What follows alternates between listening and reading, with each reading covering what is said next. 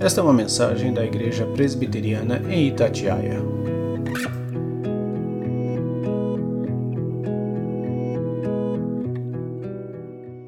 Livro de Atos, escrito pelo médico Lucas. Atos, no capítulo 17. Nós vamos ler a partir do versículo 14. Atos 17, a partir do versículo 14, nós vamos ler até o versículo 16. Leamos. Então os irmãos promoveram, sem detença, a partida de Paulo para os lados do mar. Porém, Silas e Timóteo continuaram ali. Os responsáveis por Paulo levaram-no até Atenas e regressaram trazendo a ordem a Silas e a Timóteo para que, o mais depressa possível, fosse ter com ele. Enquanto Paulo os esperava em Atenas, o seu espírito se revoltava, em face à idolatria dominante na cidade. Podemos assentar?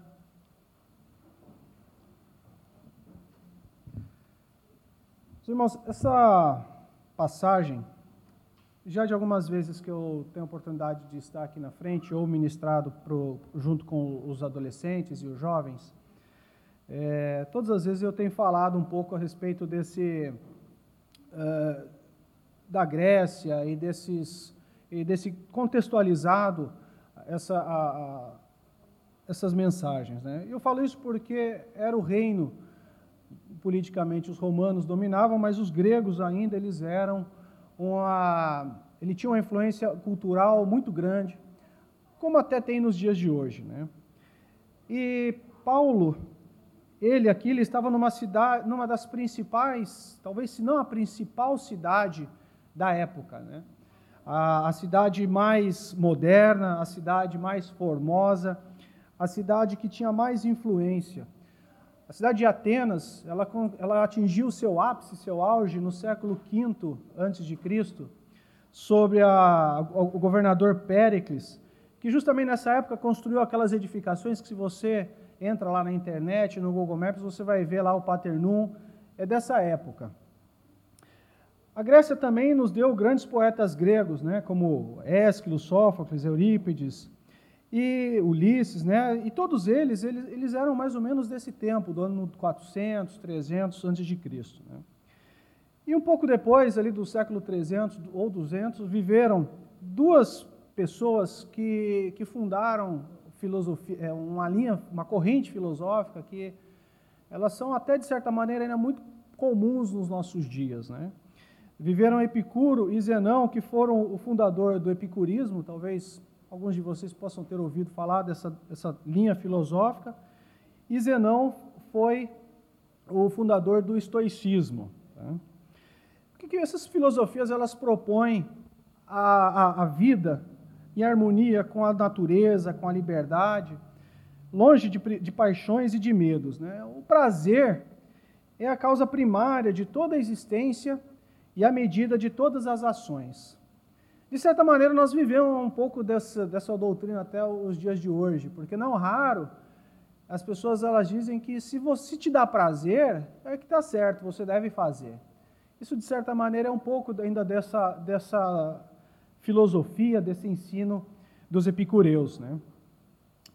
E aí, mesmo depois, quando os romanos eles assumiram o controle, o, o, tornou-se uma potência mundial no ano 146 a.C., a influência de, de Atenas, a influência dos gregos continuava muito, muito grande. Né? Paulo, aqui nesse, nesse momento, ele estava num lugar que se chamava de Areópago. Areópago era uma dessas grandes edificações que haviam na, na, naquela região, que foram construídas é, durante o auge do Império Grego.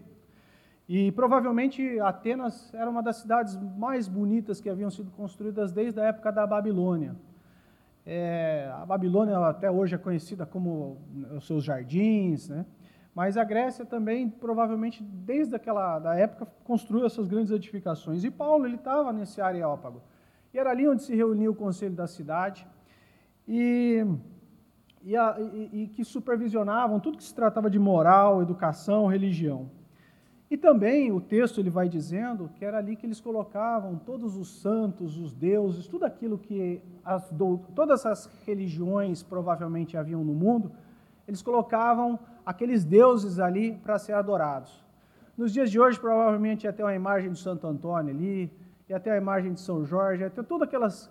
ia ter a imagem ali, um lugarzinho ali no, no, no Areópago. Né?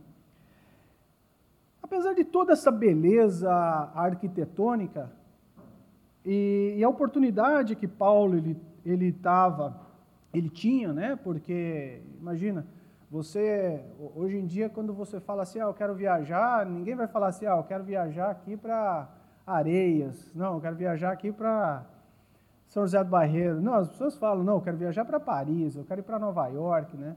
E Paulo tinha essa oportunidade, ele estava em Atenas, na Grécia, a cidade que a principal cidade da época. Mas ele não estava bem lá. A Bíblia fala que no momento em que ele olhava tudo aquilo, o seu espírito ele estava incomodado. Algumas, a minha tradução diz que ele, o seu espírito se revoltava. É, provavelmente Paulo no momento em que ele tem esse contato com Atenas, com, com essa cidade, com essa região, é, ele tinha uma expectativa de que talvez aquele povo que fosse o mais iluminado, aquele povo que fosse o mais inteligente, ele, poder, ele poderia também ser aquele povo com um determinado nível de cultura maior. Mas a, a, nós conhecemos, pela, até mesmo pelo livro de Atos, que ao mesmo e pelos livros da história também, né, na escola a gente estuda isso, que havia muita imoralidade também, não apenas essa questão da idolatria, com os gregos era muito elevada, mas a questão até mesmo da imoralidade. Os cultos da, da, da deusa grega Artemis, por exemplo, havia muita prostituição, né? havia inclusive uma figura do que eles chamavam da, prostituta cultual. Então, tudo aquilo, quando Paulo ele teve esse contato, Talvez aquilo se passou para ele uma, uma, enorme decepção, é, a ponto de que seu, ele ficou revoltado dentro de si. Né? E um pouco mais à frente aqui diz que ele começou a discutir com os estoicos e com os, epicureus, e aí eles chamavam o Paulo de tagarela, né, de parolheiro. O que, que fala esse tagarela, esse parolheiro, né? Talvez nos dias de hoje isso seria chamado ou de mortadela ou de coxinha, mas ele, ele, ele esses rótulos, né, provavelmente da, da, daquela época, ele, tava, ele não estava se entendendo com, essa, com esse povo lá. E Paulo, ele era um homem assim muito zeloso da lei. Nos tempos que ele era um fariseu, ele era um ser muito, um homem assim muito, muito severo, muito rígido, é, rígido a ponto de que de não tolerar ninguém que pensasse diferente dele. É, nós temos visto aí essas imagens horrorosas do, né, do Talibã e de todas essas coisas, que qualquer pessoa que pense diferente do islamismo, da forma que eles veem o islamismo, eles são simplesmente mortos. E não foi diferente com Paulo. A Bíblia fala que na morte de Estevão, o primeiro mártir cristão, Paulo ele estava recolhendo a capa daqueles que iam apedrejar Estevão. Paulo era o perseguidor. Mas por conta dessa transformação, desse Espírito Santo que entrou na vida dele, ele teve uma mudança completa, uma mudança radical na sua vida. Né? Todo esse contexto, meus irmãos, essa introdução, ela serve para a gente traçar um paralelo com a nossa realidade. Dois mil anos se passaram desde essa época onde Paulo convivia com essa modernidade, essa cultura é, e quanto de moralidade realmente o nosso mundo conseguiu avançar? É, tudo, tudo aquilo que a gente está vivendo nos dias de hoje. É, sem dúvida nenhuma, nós fizemos, tivemos muitos avanços tecnológicos. Né? Os gregos tiveram o famoso Pitágoras. Né? Aos, que, aos que conhecem ele do ensino médio, né? a soma dos quadrados do cateto é igual ao quadrado da hipotenusa. Certo, Tiago? É o, o, Pitágoras, o grande Pitágoras, mas a nossa, a, a, não a nossa geração, né, irmãos? os últimos séculos deram ao mundo também Isaac Newton, deram na, nesse último século deu Albert Einstein, né? E, os, os gregos deram Homero, as gerações mais contemporâneas, Shakespeare. Ou seja, não é no campo da ciência, a gente não deixou de evoluir. Mas quando nós olhamos para o mundo e tentamos tirar algum sentido dele, muito provavelmente nós vamos ficar como Paulo ficou. Aquele que está diante de um banquete, uma ceia, mas sem nenhum, nenhum tipo de apetite. A gente soma tudo esse, isso que nós vivemos, especialmente nos últimos anos e nos últimos dias, um grande espírito de um sensacionalismo e de uma histeria que está escravizando a nossa geração. Parece que do dia para a noite tudo é urgente, tudo é imediato, a todo momento nós somos notificados por alguma coisa. E especialmente no Brasil, se você liga a televisão, existe um clima de histeria enorme. Recentemente eu estava eu tava conversando com uma pessoa muito querida, e essa pessoa chegou e falou assim: Você está sabendo que, que, tem um vazamento nuclear na usina de Angra dos Reis? Eu falei: é, Eu não estou sabendo, e provavelmente, né, ou seja, basta você dar um Google e, e você vai ver que. Mas, assim, a, a, a histeria, irmãos, ela chega a tal ponto que mesmo que a gente tenha acesso a essa informação, nós somos absorvidos por, essa, por esse tamanho inquietude. E acabamos, muitas vezes, sendo enganados por essas mentiras. Né? Aí, isso quando a gente não inventa os nossos próprios monstros, as nossas próprias coisas dentro da nossa mente. Né? E eu confesso que, pessoalmente, eu, eu tenho estado muito incomodado com isso e com a forma que isso tem, inclusive, me afetado. É, lógico que a gente não precisa ser um alienado, nós não precisamos deixar de consumir informações, mas existem determinados momentos que aquilo começa a nos afetar também, e eu tenho estado incomodado com isso também. E eu me vi, de certa maneira, como Paulo aqui, diante de Atenas e tudo aquilo que ele estava é, obviamente guardando todas as proporções, porque eu não tenho nem a mínima envergadura para se comparar ao apóstolo Paulo, mas em face a esse incômodo que a gente sente do mundo, e talvez especialmente ao Brasil, isso começou, de certa maneira, a me fazer um, um, um mal. Né?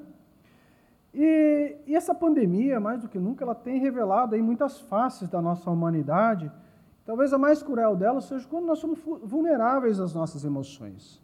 Aos que tiveram a oportunidade de estar presente hoje pela manhã aqui, uma palestra muito, muito boa, muito profunda, uma palestra muito conveniente, até por conta do, desse mês do Setembro Amarelo, aonde a, a, palestrante, a psicóloga, ela falou de alguns dados que deveria falar, alguma coisa para nós, né? Aproximadamente 300 milhões de pessoas no mundo sofrendo de depressão, 800 mil pessoas morrendo de suicídio todos os anos. Ou seja, isso é uma cidade de grande porte no Brasil que desaparece apenas por pessoas que se suicidam. Sendo que a segunda causa maior de, de morte entre os jovens de 15 a 29 anos de idade. A segunda causa de morte entre os jovens de 15 a 29 anos de, de idade é o suicídio. E a pandemia ela revelou quão, quão emocionalmente doentes, é, quão doentes emocional e espiritualmente nós, nós estamos. Diz que no Rio Grande do Sul a quantidade de divórcios aumentou quase 100%. As empresas hoje, por mais que elas pagam lá um salário melhor para as pessoas, dão condições melhores de trabalho, as pessoas não ficam mais de dois, três anos nas empresas. Existe uma inquietude que nem, a, nem elas sabem dizer o que exatamente é. Uma busca por algum sentido, por alguma coisa que faça sentido, que nem, nem elas sabem do que, que se trata. E, né, sem falar os consultórios psicológicos que estão lotados. Né? Então, isso revela uma pandemia que é maior do que essa pandemia da Covid. É uma, pandemia, é uma, é uma anemia emocional que muitos de nós temos vivido. O mundo ele está doente. E nós, nós que temos esse esclarecimento acerca da palavra de Deus, nós precisamos reagir, fazer alguma coisa a respeito disso. Né? Então, irmãos, nós vivemos esse mundo aí é, é, é, doente, adoentado, estéril, histérico, sensacionalista. E o que nós devemos fazer?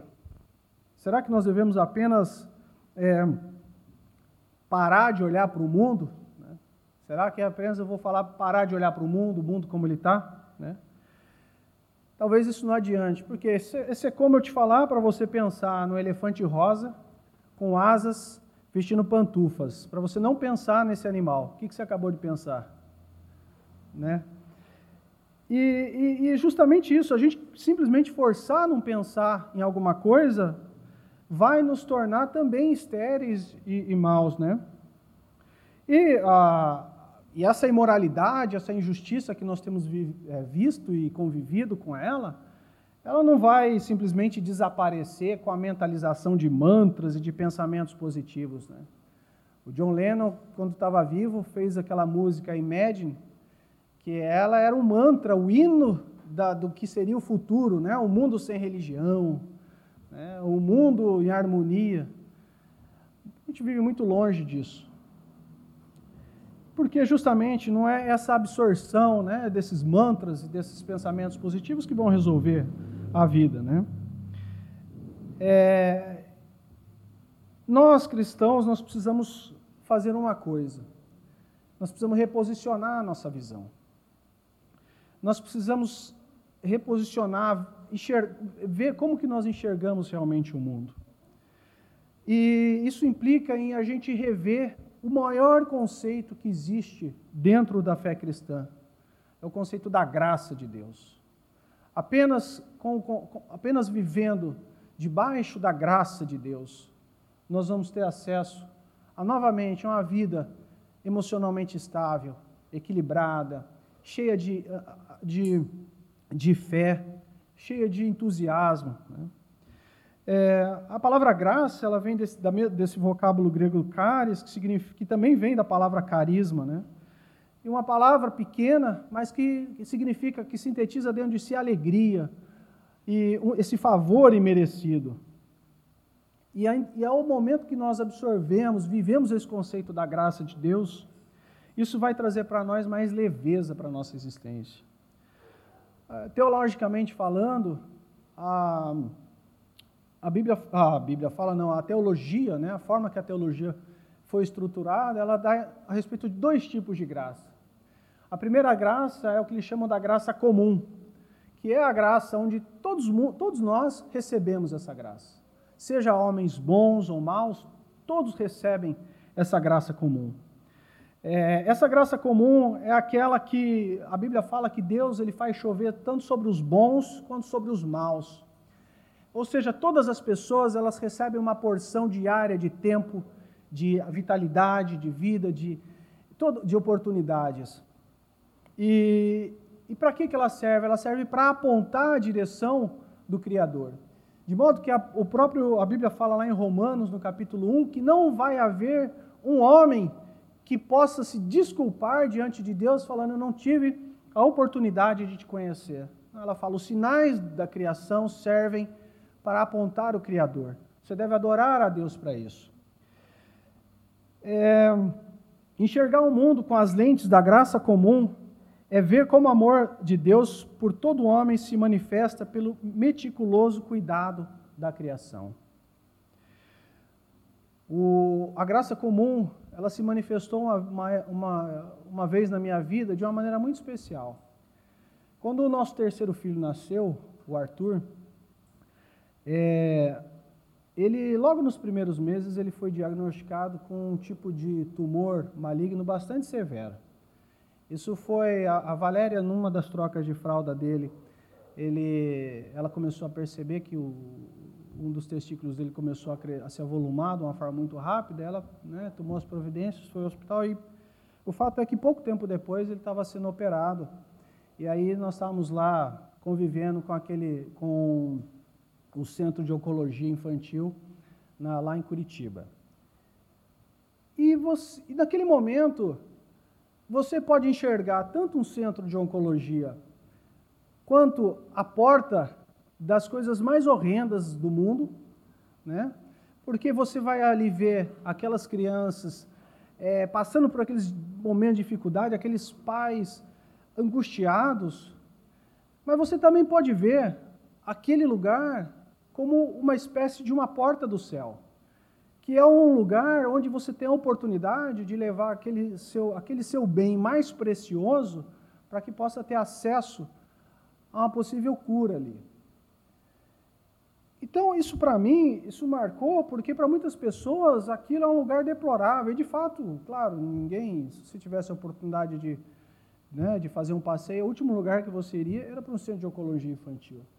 Mas aquilo para mim mostrou como a graça de Deus ela se revela através de pessoas que eu nem conhecia, que estudaram e que um dia nós nos encontramos, nossos caminhos eles se traçaram, eles se, eles se encontraram ali e graças a Deus, e graças àquelas pessoas, e graças a tudo aquilo que elas empenhavam as suas vidas, o meu filho foi salvo. E, e, esses exemplos, irmãos, de graça comum, eles estão por aí espalhados todos os dias. E, e, muitos de nós, a gente prefere, às vezes, incorporar ranços do dia a dia, porque justamente a gente deixa de interpretar esses, esses sinais elementares que essa graça comum nos dá. Né? Muito, e um exemplo disso é, às vezes, até na nossa casa. Nós passamos a observar apenas os defeitos do nosso cônjuge. Ah, apenas o que ele não faz, apenas o que ele não é. Na nossa empresa, às vezes nós temos um emprego que não é o emprego dos sonhos, mas é um lugar onde você tira o sustento da sua casa, da sua família, que te traz dignidade. É, da nossa igreja, né? talvez nós chegamos aqui à noite na expectativa de que pudéssemos ter luzes né, e, e coisas tão diferentes como muitas igrejas têm hoje. Né? Ou seja, nós deixamos de interpretar esses sinais da graça comum e não é de nós ficarmos surpresos que a nossa vida ela vai começando a ficar mais rançosa também. Né? E a graça, e, e a graça especial, né, que é essa segunda graça, ela é a graça salvadora. Essa sim é a graça que nos salva. E ela salva não pelos nossos méritos, mas apesar dos nossos deméritos. Apesar de que nós somos, Jesus nos salva. E ele nos salva através da sua palavra, né? Lá, que está lá em João 17, 17, quando ele diz que santifica-os na verdade, a tua palavra é a verdade. E o apóstolo Paulo, a fim de convencer os filósofos gregos, ele apela para a doutrina da graça nos versos que se seguem um pouco mais à frente. No versículo 22 do mesmo capítulo 17 de Atos, que nós lemos agora há pouco, ele fala: Paulo, levantando-se no meio do Areópago, disse: Senhores atenienses, em tudo vos vejo acentuadamente religiosos. Porque, passando a observar os seus objetos de culto, encontrei também um altar, o qual está escrito: Ao Deus desconhecido. Pois é esse que adorais sem conhecer, é precisamente aquele que eu vos anuncio o Deus que fez tudo e tudo que nele existe, sendo ele o Senhor do céu e da terra, e não habita em santuários feitos por mãos humanas. Paulo aqui ele apela para os sinais da graça comum. Deus fez todas as coisas. Tudo que você vê é obra de Deus, para a honra e para a glória dele. E, e nós temos que estar atentos, meus irmãos, a essa graça comum. Seja graça comum ou especial, ela vai implicar sempre um favor imerecido. Você precisa entender que você não merece tudo aquilo que você tem, mas Deus graciosamente te dá, te entrega, te proporciona isso. Deus faz as coisas por nós e não apesar de nós. Um outro ponto importante da graça é a suficiência plena em Deus. A idolatria que Paulo tanto se incomodava. Trata-se de pessoa, trata-se de um comportamento de gente que não encontra prazer, satisfação plenamente em Deus. E foi isso desde o Éden. Adão pecou porque deixou de encontrar a suficiência plena em Deus. E nós pecamos porque deixamos de encontrar a suficiência plena em Deus. E por fim, a graça ela tem esse único propósito, que é a glória de Deus. Tudo que nós fizermos precisa ser para a glória de Deus. Então, nessa noite, essa palavra que eu queria deixar com você.